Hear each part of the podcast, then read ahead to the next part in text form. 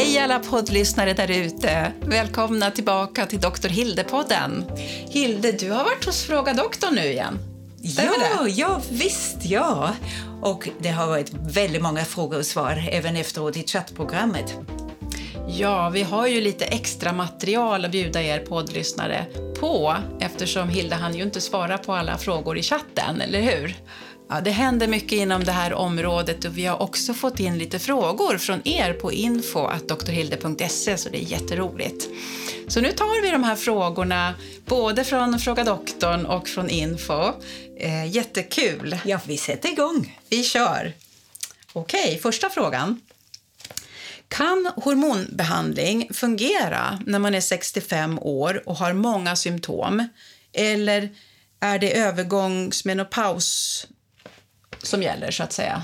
Ja, det är ju det här att frågan är, är det övergångsbesvär du har med 65 eller är det andra orsaker till dessa besvär.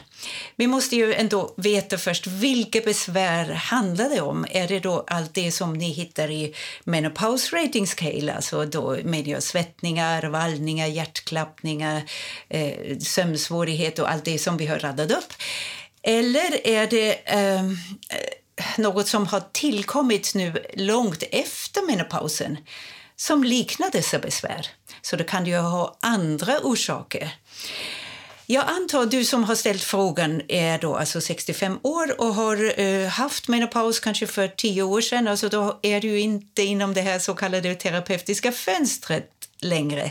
Och sen vet du ingenting om din egen hälsa heller eh, vilka risker du har i övrigt. Men man kan ju säga om du har varit en sån som har härdat ut och inte tagit hormoner och fortfarande lider av klimakteriebesvär och har verkligen fortfarande besvär med eh, att det kommer svettningar som är obehagliga. Du har normalt blodtryck och är frisk i övrigt. Ja, då ska du ju prata med din gynekolog att det kanske inte finns någon form av behandling. Men det är naturligtvis jätteviktigt att du utreder om det är någon annan orsak till dina besvär. Det är inte så enkelt med hormonbehandling med 65 men det finns alltid möjlighet att ge dig hjälp mot sköra slemhinnor och besvär med eh, urinträngningar. Alltså med lokala eh, hormoner kan man göra väldigt mycket ändå. Vad bra att man kan få hjälp även när man är över 65 med hormoner. Men jag tänker att, att också det här med svettningar och vallningar kan bero på stress och annat, ja, eller hur? Det jag menar. Man, det, ja. man måste naturligtvis lyssna och höra och undersöka och se det som en helhet. Mm. En fråga till, Hilde, som du hade som du ska få ställa för det handlade om endometrios och barnlöshet. Ja, som det var ett, ett, eh, ett, långt eh, mejl egentligen eh, som kom. och ja, Det var alltså frågan om tidig menopaus, alltså egentligen POI med 37 år. Och eh, kvinnan som eh, har gått igenom det här har ju så haft svåra besvär innan med barnlöshet och med endometrios som vi någon gång ska prata mer om kanske. Det är mm. ju det här med smärta smärtor och blödningar och dessa extra härdar som vi pratar om eh, av livmoderslemhinnan utanför livmodern eh, som blöder månadligen när du har en menstruation. Alltså det är en, en svår sjukdom för vissa och för andra inte så svår kanske men alltså det kan medföra mycket ont och eh, eh även barnlöshet. Alltså, den här kvinnan hon kände mycket oro, var det inte ja, så? Och det, det som var alltså att hon kom tidigt in i, i menopausen. Alltså. Och när hon kom in i den här menopausen ja, eh, då var hon ju jättelycklig. För då blev hon ju av med sina blödningar och med sina besvär egentligen från mm. underlivet, tror jag. Och nu har det väl gått 20 år efter eh, detta, att mensen hade slutat. Och på den tiden, för 20 år sedan, ja det var ju då när man inte pratade så mycket om hormoner och hormonbehandling. Mm. Då, var väl kanske ingen som föreslog henne en hormonbehandling. Mm. Och idag känner hon oro därför vi har pratat så mycket om risken för demens och för hjärt-kärlsjukdomar om man inte behandlar med hormoner eh, före 50-årsåldern. Om man alltså så tidigt har kommit in i menopausen så som, alltså, eh, före 40-årsåldern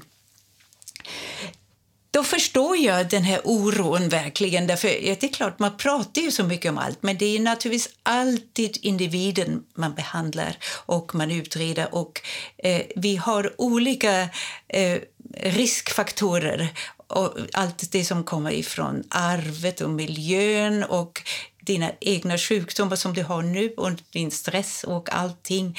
Alltså det är multifaktoriellt som det heter.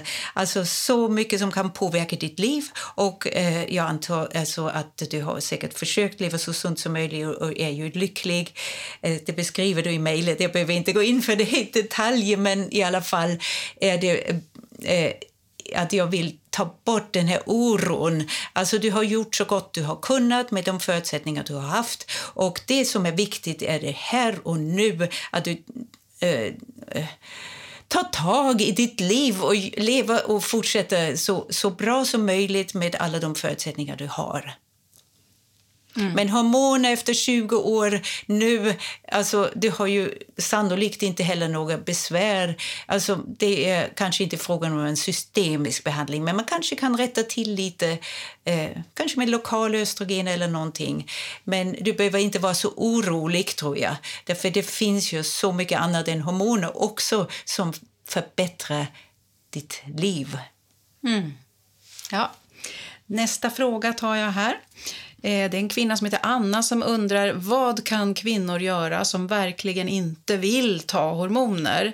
Jag vill inte må pyton men heller inte ta hormoner, säger hon. Det är naturligtvis väldigt tråkigt att du mår pyton, tycker jag. Det här ja. är ju naturligtvis, du måste ju granska dig själv. Alltså, varför mår du egentligen pyton? Är det din stressnivå? Är det att du inte sover på nätterna? Är det din partner? Eller är det eh, massa problem med familjen eller med dina barn? Alltså, jag vet ju inte varför du mår pyton. Eh, och eh, klimakteriebesvär kan naturligtvis medföra alla dessa symptom vi har pratat om. Alltså, alltså då eh, sömnrubbningar, svettningar, vallningar, minskad sexlust och eh, besvär med underlivet överhuvudtaget och ont i lederna. Allt detta bidrar ju naturligtvis till att man inte mår så bra. Mm. Så vad är hönan och vad är ägget är frågan. Mm. Mm. Så att eh, där är det mycket man måste nog ändå tänka och det finns ju ingen quick fix. Nej, jag skulle precis säga det. Mm. Quick fix, det nej, finns det inte. Fix, fix eh, för, för att lösa allt på en gång, nej. Inte hormoner heller. Mm. Och eh, sen undrar jag varför är du så rädd för hormoner egentligen? Är det någonting som du har fått tidigare som du har mått så dåligt av? Är det kanske p-piller du har ätit och uh, har fått huvudvärk och viktuppgång eller inte mm. tålt dem? Eller är det att du har läst mycket om hormoner, att det är så farligt? Jag vet inte riktigt. I alla fall, eh, den här ångesten för hormonbehandling behöver ju verkligen diskutera med en, eh, en doktor, tror jag. Mm. Så att du eh, får kanske lite förklaring om vad som kunde ha varit fel tidigare. Och sen en upplysning om vad som man kan göra mm. för att hjälpa dig. Det låter som att hon behöver, man behöver se hela hennes holist, holistiskt, se holistiskt ja. på henne innan man ja. ger Därför vill ingen, ingen tvinga dig att ta hormoner. Det är helt klart. Det finns naturligtvis mycket annat också, men det behöver också belysas. Mm. Okej, eh, Louise är 59 och har många symptom på klimakteriebesvär. Ingen sexlust, torra slemhinnor, ont i leder men mår jättedåligt av både östrogen och testosteron. Vilken annan hjälp finns? Ja, då ser jag väl att eh, hon är ute efter alternativ behandling. Mm. Eh, men i första hand vill jag ändå eh, ta de här olika frågorna. 59 år och eh, ingen sexlust. Då har man alltså försökt med både östrogen och testosteronbehandling. Då undrar jag att det kanske var mycket annat som har bidragit eh, den här, till den här dåliga sexlusten. Alltså, det är ju så multifaktoriellt där också. Alltså, så många orsaker som kan bidra att man mår dåligt och eh, eh, då inte har lust. Och, eh, Relationen sen, till exempel, hur är den? Ja, naturligtvis. Kommer jag att tänka på. Man är ju inte ensam kanske. Eller är du ensam och har ingen lust att leta efter en partner? det kan också vara så. Alltså, det är så mycket, du har, du har hög stressnivå. Eh, alltså mycket och andra sjukdomar, vad det nu än är. Men eh, det ingen sexlust, det, det, är ju en fråga. Det behövs ju inte bara hormoner. Det behövs ju eh, mycket annat så att du själv eh, mår bra och blir harmonisk. Därför det är ju egentligen först när du känner dig nöjd med dig själv och attra attraktiv. Det är mm. först då du kan kanske bli attraherad av en partner om du vill ha ett förhållande. Mm. Så du måste ju arbeta egentligen med din självkänsla tror jag väldigt mycket där. Hilde, du och jag vi ska ju faktiskt ha eh, sexlust som tema i de två kommande avsnitten här. Ja! Det ska bli så spännande och vi märker ju att det här med lusten kommer upp väldigt ofta i de här frågorna. Och då ska vi gå mer på djupet. Ja, det blir mycket spännande. Så vänta till vi, har, eh, vi, vi kommer med nästa och framförallt eh, avsnittet därefter. För då har vi dessutom en sexolog vi har intervjuat. Så det kan vi ju säga redan nu att har ni frågor om sex och lust eh, kopplat till klimakteriet så kan ni skriva dem på info.drhilde.se. Spännande. Ja, mycket gärna. Ja, sen var det ju då också det här med eh, torra slemhinnor. Det är klart, det finns ju alltid hjälp för torra slemhinnor också med alternativa medel. Det måste inte vara hormoner. Alltså det finns ju eh, mycket på marknaden. Och eh, framför allt, alltså, om lusten kommer inifrån, då är det ju också olja och annat som kan hjälpa att de här körtlarna som sen stimuleras eh, utsöndra lite av det egna sekretet så att det inte blir så torrt trots, trots allt. Ja, det var det. Och sen eh, ont i leder, det kan ju vara många andra orsaker som leder till ont i leder, alltså inflammationer, knäbesvär, alltså förslitningar, artriter, artroser, allt möjligt. Mm. Så det kan ju vara andra orsaker. Och sen... Får jag bara säga en sak, Hilde? Jag tänkte att när jag själv hade ont i lederna för några år sedan, sen började jag att röra på mig mer och det hjälpte faktiskt. Ja, naturligtvis. Det, är så, enkelt, så enkelt ja. var det. Eh, ja, lite, ja. Det blev bättre i alla fall. Ja, det finns ju artrosskolan.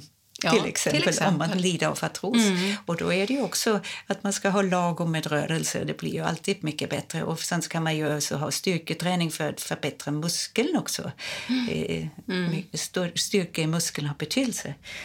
Ja, alltså det finns mycket utöver hormoner naturligtvis. Eh, så att jag tror att eh, vi har ganska mycket möjligheter att klara oss även utan hormonbehandling. Men om hormonbehandlingen funkar det är det lite extra bonus.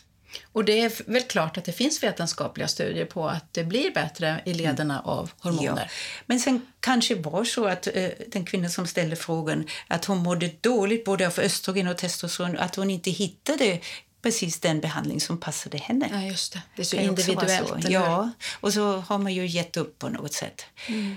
Ja, det är alltid så svårt att, att, svara på frågor så här generellt när man inte träffar kvinnan och går in för alla detaljer och tar hand om henne eh, som, eh, i helhet kan man säga. Mm. Så att jag, jag gillar ju det här att gå in i djupet men det måste vara ett, eh, en ordentlig konsultation. Alltså med, mm.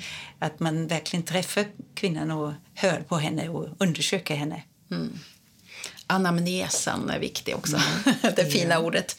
Nu tänker jag ta nästa fråga och det är en bröstcancerfråga. Rosa vill veta vad hon ska göra när hon har enorma svettningar men inte får ta östrogen på grund av bröstcancer. Vad gör hon då? Ja, eh, hon har svettningar. Eller nej, vad ja, sa du ja, enorma svettningar. Enorma svettningar. Mm. Ja, den här frågan eh, tog vi faktiskt upp i Fråga doktorn. Men det, det var ju en, en väldigt bra fråga. Eh, därför eh, det här är ju så svårt. För, eh, Eh, bröstcancerpatienter kan lida ju förskräckligt mycket. Och det har vi pratat om också, att um, även antiöstrogener kan bidra till att det blir ännu värre. Mm. Mm. Mm. Eh, och eh, vad gör man då om man inte får ge östrogen? Ja, det är ju alltså att eh, där finns ju de här eh, eh, antidepressiva och eh, Venlafaxin och även Eh, andra eh, liknande... Eh, då, då finns ju escitalopram till exempel. Det är de medel som rekommenderas i allmänhet för att kunna minska besvären i alla fall något just svettningar. Men eh, det är ju svettningar, det är ju inte då slemhinnorna. För där har vi ju en annan fråga. Slemhinnorna kan ju också vara väldigt eh, sköra och då kan man ge östriol. Det är nu godkänt att alla patienter, även de som har antiöstrogenbehandling, kan behandlas med lågdos östriol. Alltså det är ett svagt östrogen i slidan. Alltså även om du har haft bröstcancer? så kan Br ja, det. Bröst, om, mm. när du har haft bröstcancer du kan ju ta, men även under antiöstrogenbehandling. Det var ah. det nya. Mm. Med aromatashämmare då är det nu tillåtet med ett okay. väldigt lågt doserat östriolgel. Eh, Eh, sen är det naturligtvis akupunktur som många försöker och så är det då också växtbaserade medel som man kan rekommendera och då har vi något som är gjort från roten av silverax. Mm. Det är intressant nämligen därför den där, har man forskat mycket. Det finns ju annat också. Det finns ju sojapreparat, rödklöver, alla de här fytoöstrogener. Men det där silveraxpreparatet är egentligen ingen fytoöstrogen riktigt. Och då har gjort studier att även en eh, sån här behandling med såna antiöstrogener förbättras, alltså resultaten förbättras eh, i stora studier om man ger den här eh, eh behandlingen som komplement, alltså som mm. tillägg med just det här från eh, roten av silverax. Var hittar man silverax? Kan man köpa det i, ja, på Ica? Nej, in, ja, jag vet inte. I alla fall, jag kan ju det här tyska preparatet Remifemin. Mm. Men nu är jag inte reklam för det här, men jag vet i alla fall att det finns. Okej. Okay. Du, vi tar en bröstcancerfråga till. Kristina behandlades för bröstcancer för 11 år sedan och fick antihormoner i fem år. Ingen behandling efter det besväras av torra slemhinnor i underlivet kan hon ta lokalt östrogen utan ökad risk för återfall? Ja, alltså det var ju det att hon är rädd för att få återfall. Det förstår man ju, det vill mm. man ju absolut inte Nej. få. Men det är så låga koncentrationer av hormon i blodet. Det, det kommer ju inte till eh, ja, någonstans egentligen det skulle kunna provocera någon cancercell om du tar så låga eh, eh, doser av hormon i slidan. Och då påverkar du ju framför allt underlivet. Så mm. det är absolut ingen fara. Mm. Lokalt går det ja, bra? lokalt ingen, inga problem med de eh, vad jag sa rekommenderade eh, medel, framförallt östriol. Okej, Hilde, en fråga från mig innan vi tar en fråga från eh, Hilma. Min fråga är, vad är hysterektomi? Hysterektomi, ja, det här är borttagningen av livmodern. Aha, då förstår jag frågan bättre. Då läser jag frågan nu. Hilma är 47 år och gjorde hysterektomi för snart fyra år sedan på grund av myom. Nu har jag klimakteriesymptom, säger hon då. Men läkaren vill inte ge mig hormoner på grund av min moster och kusin som har haft bröstcancer. Stämmer detta? Ja, då tycker jag man ska först tänka att 47 år, hysterektomi, det är alltså borttagning av livmodern och sannolikt äggstockarna kvar.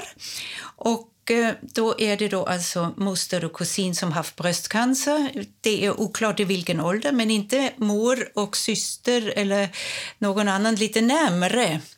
Men läkaren är tydligen eh, lite tveksam att ge hormoner. Eh, men eh, då är frågan hur mycket klimakteriesymptom har du också? Så att det är ju eh, frågan om att har du mycket besvär, då är det ju bara 47 år och eh, har fem år kvar egentligen till den ålder som alla andra medsystrar kommer in i menopausen. Så alltså, dina äggstockar har ju lagt av lite för tidigt och det vill man ju inte. Du skulle ha nytta av din öst, dina östrogener och då tycker jag självklart att man skulle kunna ta hänsyn till det och ge dig behandling därför du har besvär. Och det andra är alltså risken för eventuellt insjukna i bröstcancer. Mm. Eh, det är eh, kanske inte så sannolikt, för det är inte så nära eh, dig. Och det måste man ju ta hänsyn till hur många i släkten som haft bröstcancer tidigare, kanske mormor eller flera. Då ska man ju göra sånt där släktträd och rita upp det här. Så att det är inte så enkelt att svara på den här frågan egentligen, men jag tycker väl också att livmodern är borttagen. Då har du ju mycket enklare att bara behandla med östrogen om du inte haft eh, nå någonting så det måste ha gulkroppshormon. Men jag tror att där var det ju myom. Alltså myom, det eh, är, muskelknutor och det är ju godartade saker så att det är ju ingenting som hindrar dig att, eh, få en östrogenbehandling nu. Och då skulle jag skulle kunna rekommendera att du åtminstone tar det de närmaste fem åren. Mm. Okej, på myomtemat här har vi Janna som är 49 år och blöder jättemycket just på grund av myom. Och Hilde, myom igen, vad är det? Myom, ja det är godartade förändringar i livmodermuskeln. Det är väldigt viktigt. Och då säger du att hon blöder jättemycket på grund av myom. Ja, och så säger mm. hon så här, när jag hamnar i menopaus, slutar myomen blöda då? Vad händer med myomen? Jag är trött och tror det kan bero på just det här blodflödet. Mm. Ja, då är det ju ett missförstånd. Alltså, myomen blöder inte.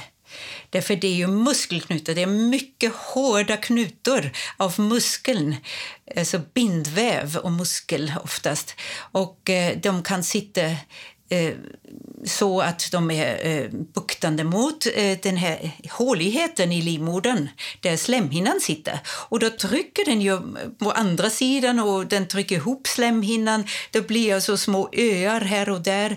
Och dessutom kan alltså de här muskelknutarna muskelknutorna också sitta direkt mitt i, kan bli ganska stora. De kan sitta på utsidan och, och trycka på andra organ.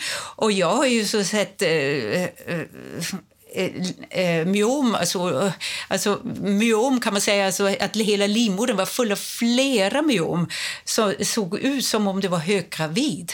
Alltså upp till naveln och högre, Oj. det har synts alltså, och det är stenhårt. Oj. Och då har det ju tryckt på andra organ, till exempel eh, urinledaren. Det är farligt för då blir det ju eh, eh, svårigheter att kissa, alltså, även inuti att urinen når urinblåsan. Så alltså, där måste man absolut operera.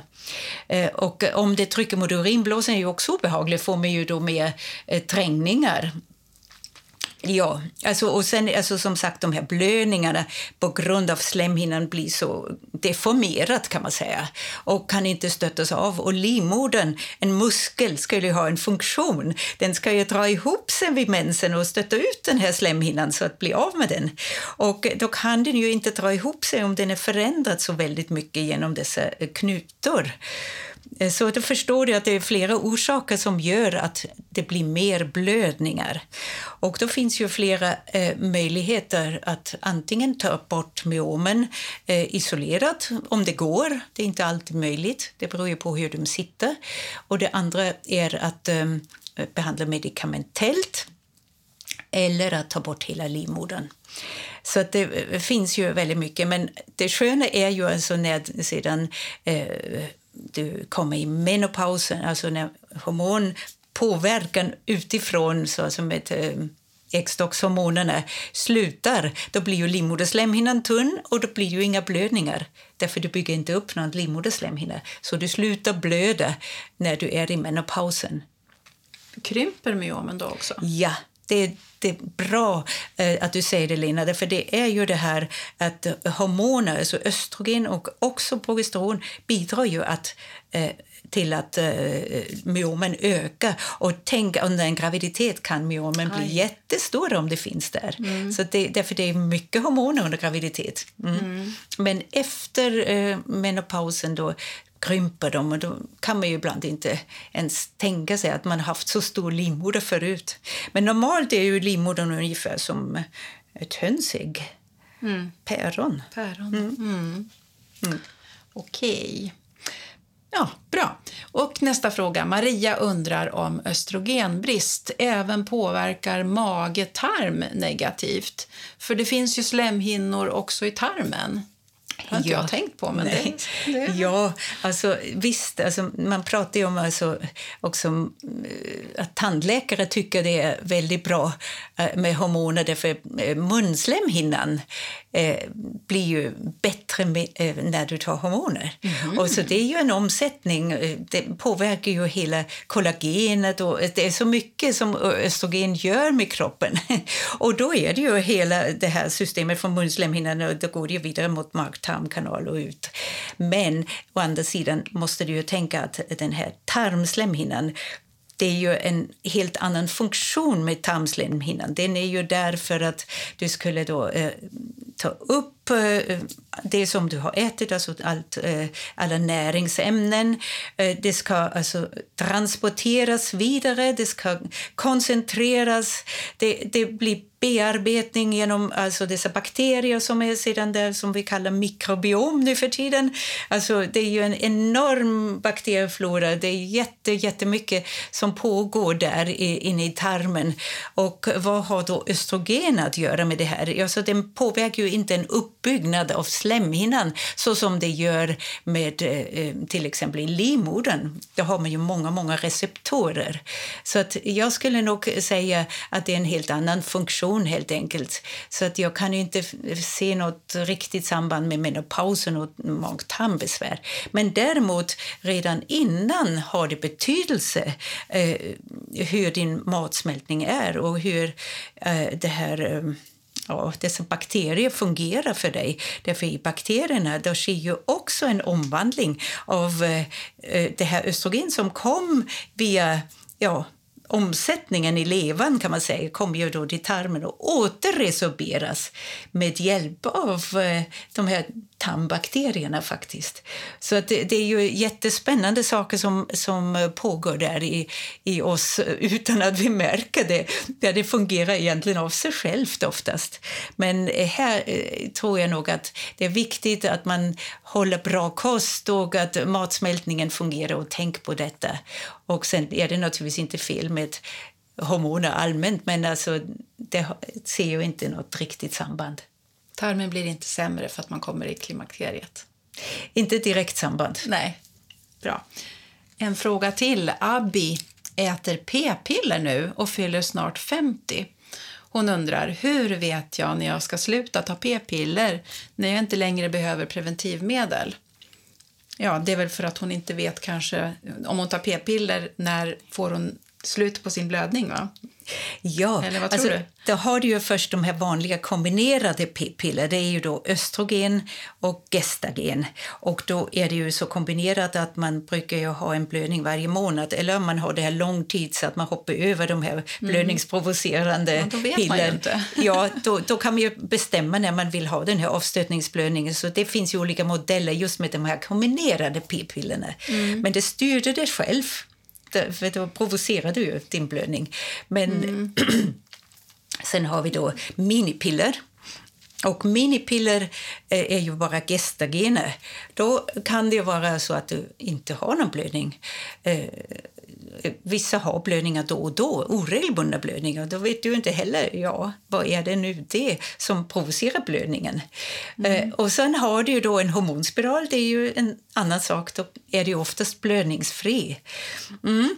Men, ja, precis, för att man som kvinna vet ibland inte när kommer jag in i menopausen. Mm. Det kan ju vara så. Precis. Alltså, blödningarna eh, när de upphör de måste ju inte ha någon påverkan på dig för att verkligen veta att du är i menopaus. Och du måste dessutom ha gått ett helt år, mm. att du verkligen kan säga att du är där. Mm. Mm. Och oftast har du ju lite besvär ändå.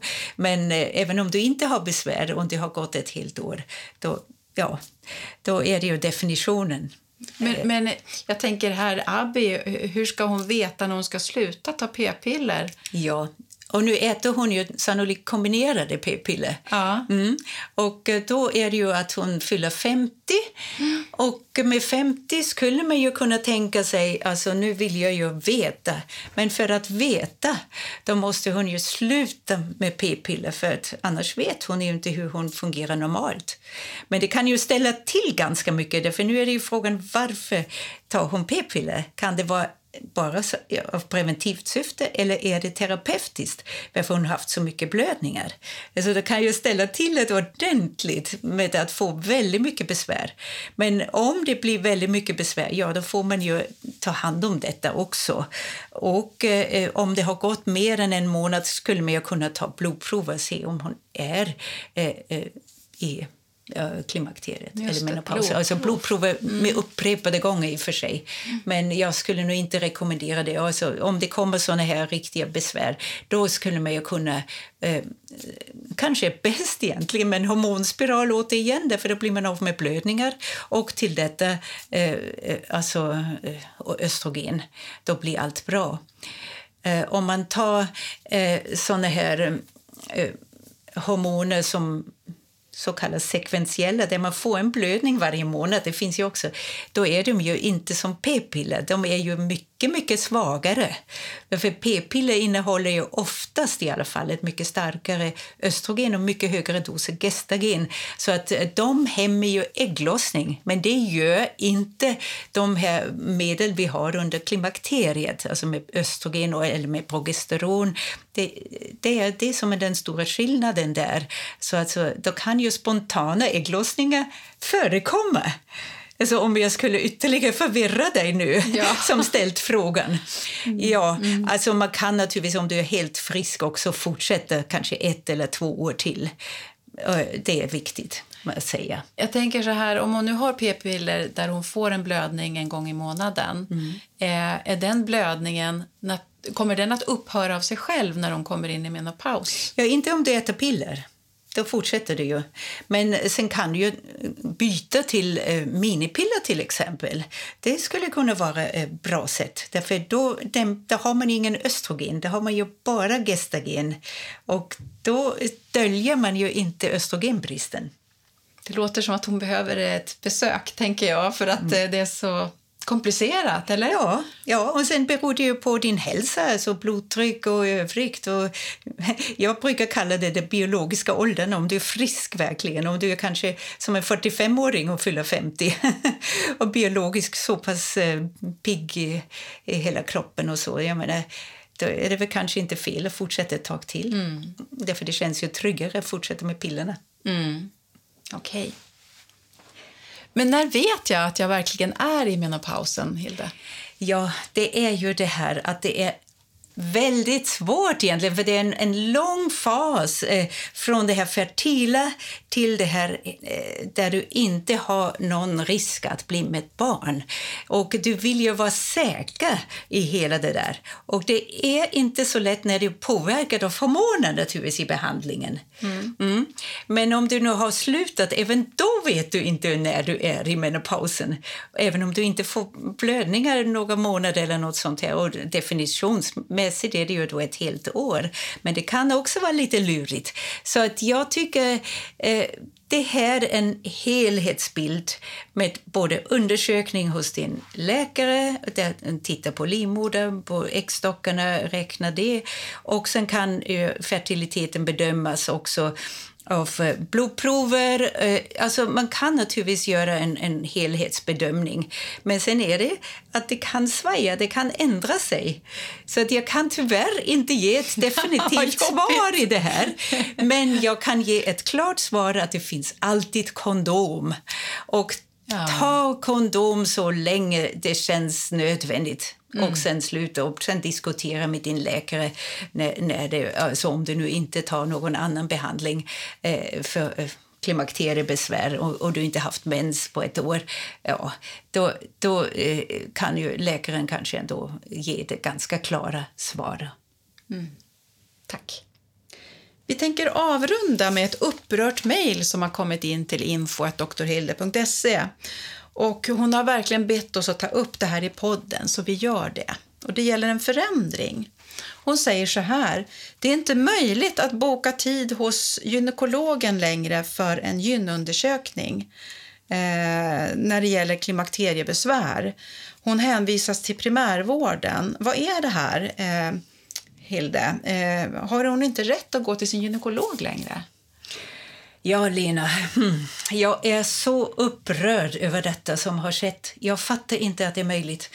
Eh, jag har fått eh, läsa en skrift som Region Stockholm har skickat ut.